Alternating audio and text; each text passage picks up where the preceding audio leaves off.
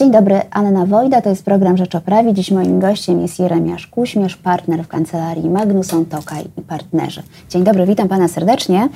Mm, porozmawiamy o sygnalistach. Czy oni są rzeczywiście potrzebni? Dzień dobry, Panie redaktor. E, tak, zdecydowanie sygnaliści są potrzebni, chociaż e, muszę powiedzieć, że to zagadnienie e, jeszcze do niedawna nie było priorytetowe dla polskiego ustawodawcy. Natomiast zmieniający się kontekst mhm. międzynarodowy, w szczególności prawodawstwo unijne, wymusza ingerencję w tym obszarze prawa. E, i, i faktycznie, e, faktycznie pojawiają się zmiany, pojawiają się nowe propozycje. E, i te propozycje są jak najbardziej potrzebne, ponieważ one tak naprawdę pomagają nie tylko tym sygnalistom, o których mhm. będziemy tutaj mówić, ale pomagają też przedsiębiorcom, wspomagają uczciwość i przejrzystość obrotu gospodarczego. E, I, I, w tym zakresie te regulacje są zdecydowanie potrzebne. Mówimy, jak mówimy sygnalista, to kogo mamy na myśli? Bo może nie wszyscy nasi widzowie e, wiedzą, kto to taki.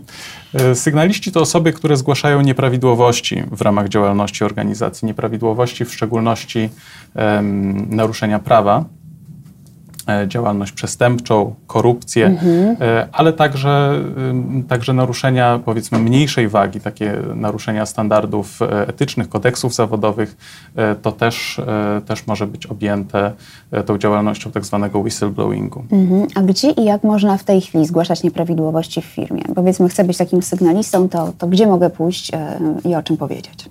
Otóż to, jak okazuje się, jest poważny problem dla, dla tych osób, które mhm. takie nieprawidłowości chciałyby zgłosić. W ostatnim czasie były prowadzone badania przez organizacje pozarządowe, w szczególności Fundację Batorego. I z tych badań wynika jednoznacznie, że pracownicy i nie tylko współpracownicy mają problem z wskazaniem mhm. właściwych instytucji, do których nieprawidłowości można zgłaszać. E, pracownicy są e, w sytuacji e, o tyle może prostszej, że zwykle przychodzi im do głowy Państwowa Inspekcja Pracy, mhm. ale tutaj trzeba powiedzieć, że Państwowa Inspekcja Pracy też ma pewien ograniczony zakres kompetencji. Czyli nie w każdą sprawę może ingerować, tylko w określone. Zgadza się.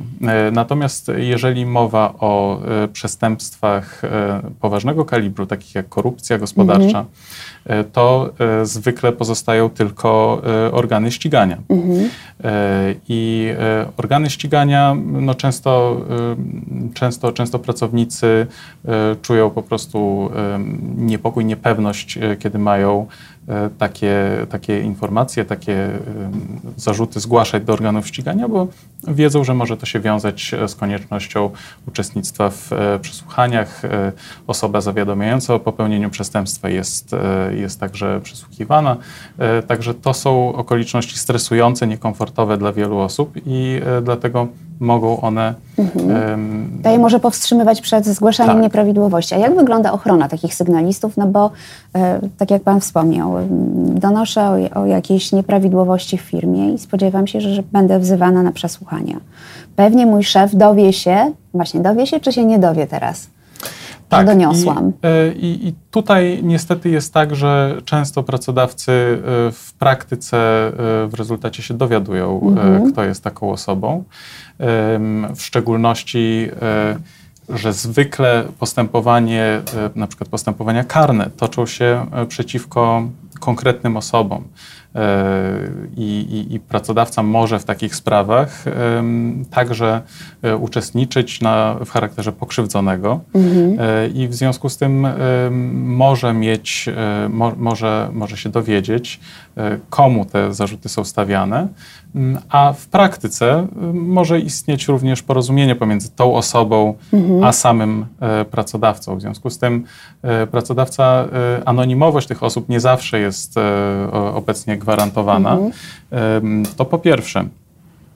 E, po drugie, problematyczne, jest, e, problematyczne dla tych osób jest e, także to, że w ramach organizacji nie mają jasno, zwykle nie mają jasno określonego kanału, w którym, mhm. przez który należy zgłaszać takie nieprawidłowości.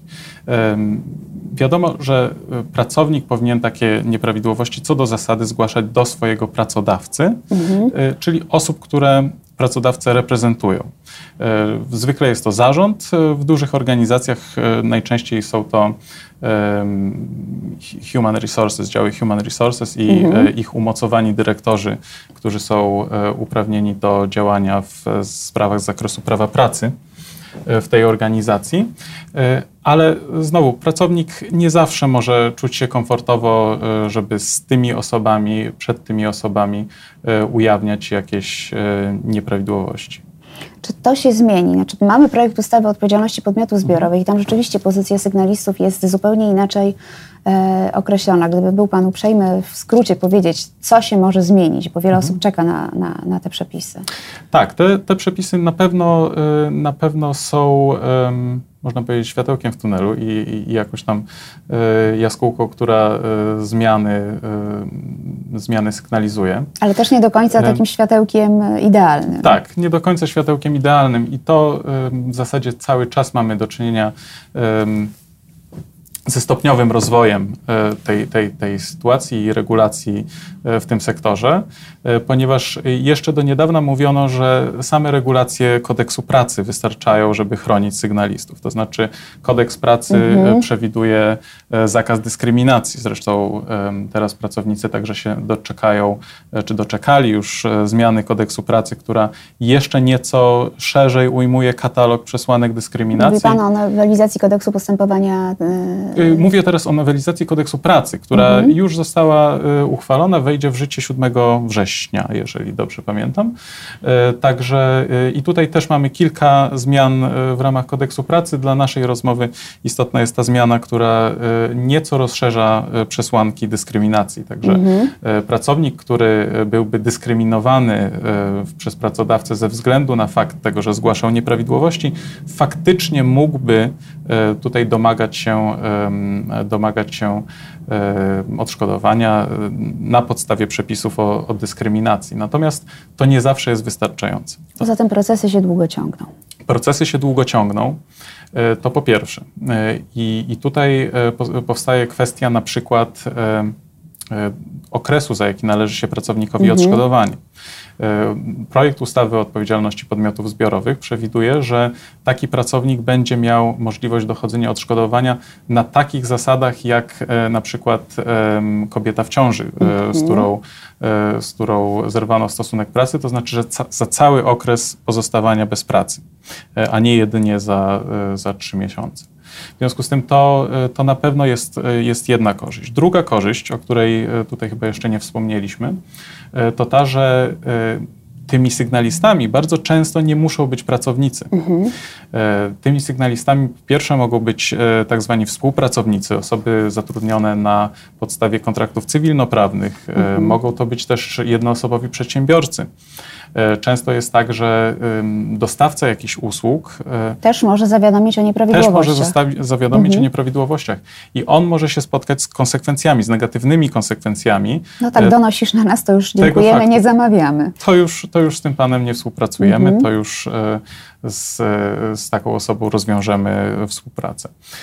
I dlatego takie osoby też powinny być uprawnione do dochodzenia jakichś roszczeń i, i odszkodowania E, z tym związanego. I e, być może te właśnie e, takie, takie, mm, taka możliwość otworzy się po wejściu w życie tej ustawy. Mhm.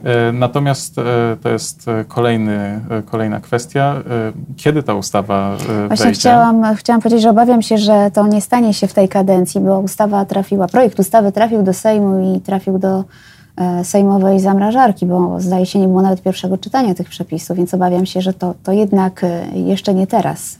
Zgadza się. E, zgadza się z tego, co, z tego, z tego, co ostatnio widziałem, to jeszcze nie została opublikowana żadna opinia Biura Legislacyjnego. W związku z tym no, projekt, można powiedzieć, jest na bardzo wczesnej fazie w Sejmie, a w związku z tym, że kadencja dobiega końca, zasada mhm. dyskontynuacji prac parlamentu także nam, nam tutaj to procedowanie utrudni, no to prawdopodobnie on będzie musiał przechodzić e, całą drogę w e, Sejmie kolejnej kadencji. No, a minister Ziobro obiecywał, że te przepisy będą szybko. Pamiętam, przedsiębiorcy, e, był taki czas, że naprawdę bardzo się bali tych przepisów. było mnóstwo opinii takich krytycznych. Potem się zrobiło zupełnie cicho, a przecież wiemy, że parlamentarzyści, jeśli im na czymś zależy, to potrafią uchwalać w kilka godzin przepisy. E, zgadza się. Ja myślę, że e, pewien nacisk ze strony przedsiębiorców może tutaj e, oczywiście grać jakąś rolę, natomiast trzeba powiedzieć w ten sposób. Przedsiębiorcy, którzy działają na rynkach międzynarodowych, w ramach grup międzynarodowych, myślę, że w dużej mierze są mhm. przygotowani na te regulacje, ponieważ oni w ramach aktów wewnętrznych samoregulacji, tak zwanych procedur compliance, wprowadzają już tego rodzaju procedury i to to, to, jest, to jest ze wszechmiar słuszna praktyka. Mhm. Ona, e, to jest też praktyka, która w ramach tej nowej ustawy, która jest planowana, e, będzie umożliwiała pracodawcy czy, czy po prostu e, przedsiębiorcy wyłączenie swojej odpowiedzialności, zwolnienie się z odpowiedzialności, jeżeli wykaże, że e, przestrzegał należytych procedur, wdrożył te procedury, powołał odpowiednie jednostki, powołał oficera compliance. To też jest bardzo ciekawe, że to pracodawca będzie musiał wykazywać, że on jednak niczego nie zrobił, a nie to pracodawcy trzeba będzie udowodnić, że coś zrobił. To znaczy Y, to, to może w ten sposób, ta, ta ustawa y, działa w ten sposób, że y, wskazuje takie typowe metody, jakie pracodawca może pokazać mhm. jako, jako przesłanki jakieś wyłączające jego, jego odpowiedzialność. I, i dlatego no, na pewno ona będzie zachęcać przedsiębiorców, żeby takie systemy wdrażali. E, a co do samych, e, samej regulacji i tego, e, kiedy możemy się jej spodziewać, to ja myślę, że należy na pewno wspomnieć o, o prawodawstwie unijnym, mhm. ponieważ w tym roku, w kwietniu bieżącego roku, Unia Europejska, Parlament Europejski przyjął projekt dyrektywy o zgłaszaniu naruszeń prawa Unii Europejskiej. I to jest dyrektywa, która jest w zasadzie w całości poświęcona sygnalistom -hmm. i mhm. zgłaszaniu nieprawidłowości. E, I, I, ta dyrektywa, która będzie musiała być, jeżeli zostanie przyjęta, e, będzie musiała być implementowana do porządków e, krajowych, reguluje temat sygnalistów o wiele bardziej, o wiele dokładniej. Niż jest to w projekcie Niż ustawy. jest to w projekcie mhm. ustawy o odpowiedzialności podmiotów zbiorowych, która z natury rzeczy skupia się bardziej na tej odpowiedzialności karnej mhm. przedsiębiorców jako całości, niż na tym powiedzmy temacie sygnalistów, który jest tematem trochę pobocznym w tej ustawie. I e, w związku z tym no, nie wiadomo, czy to nie sprawi, że być może do tego projektu e, mhm. będą musiały być włączone dodatkowe regulacje, albo część właśnie regulacji będzie musiała zostać z tego projektu wyłączona mhm. i trafić do e, projektu implementującego dyrektywę unijną. To tak teraz zupełnie już na koniec, a jak pan sądzi, w perspektywie czasu, y, y, kiedy ewentualnie moglibyśmy być zobowiązani do implementowania dyrektywy, a tym samym wprowadzenia zmian w przepisach? To, jest szansa, że to będzie nie wiem, w ciągu roku, dwóch lat?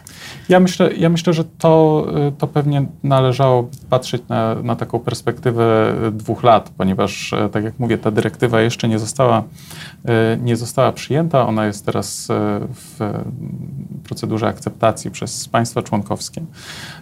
Więc, więc zanim ona jeszcze faktycznie staje się obowiązującym prawem, to trochę czasu upłynie, a na to nakłada się no, konieczny okres, który mhm. państwa będą miały na implementację tej dyrektywy do porządków krajowych.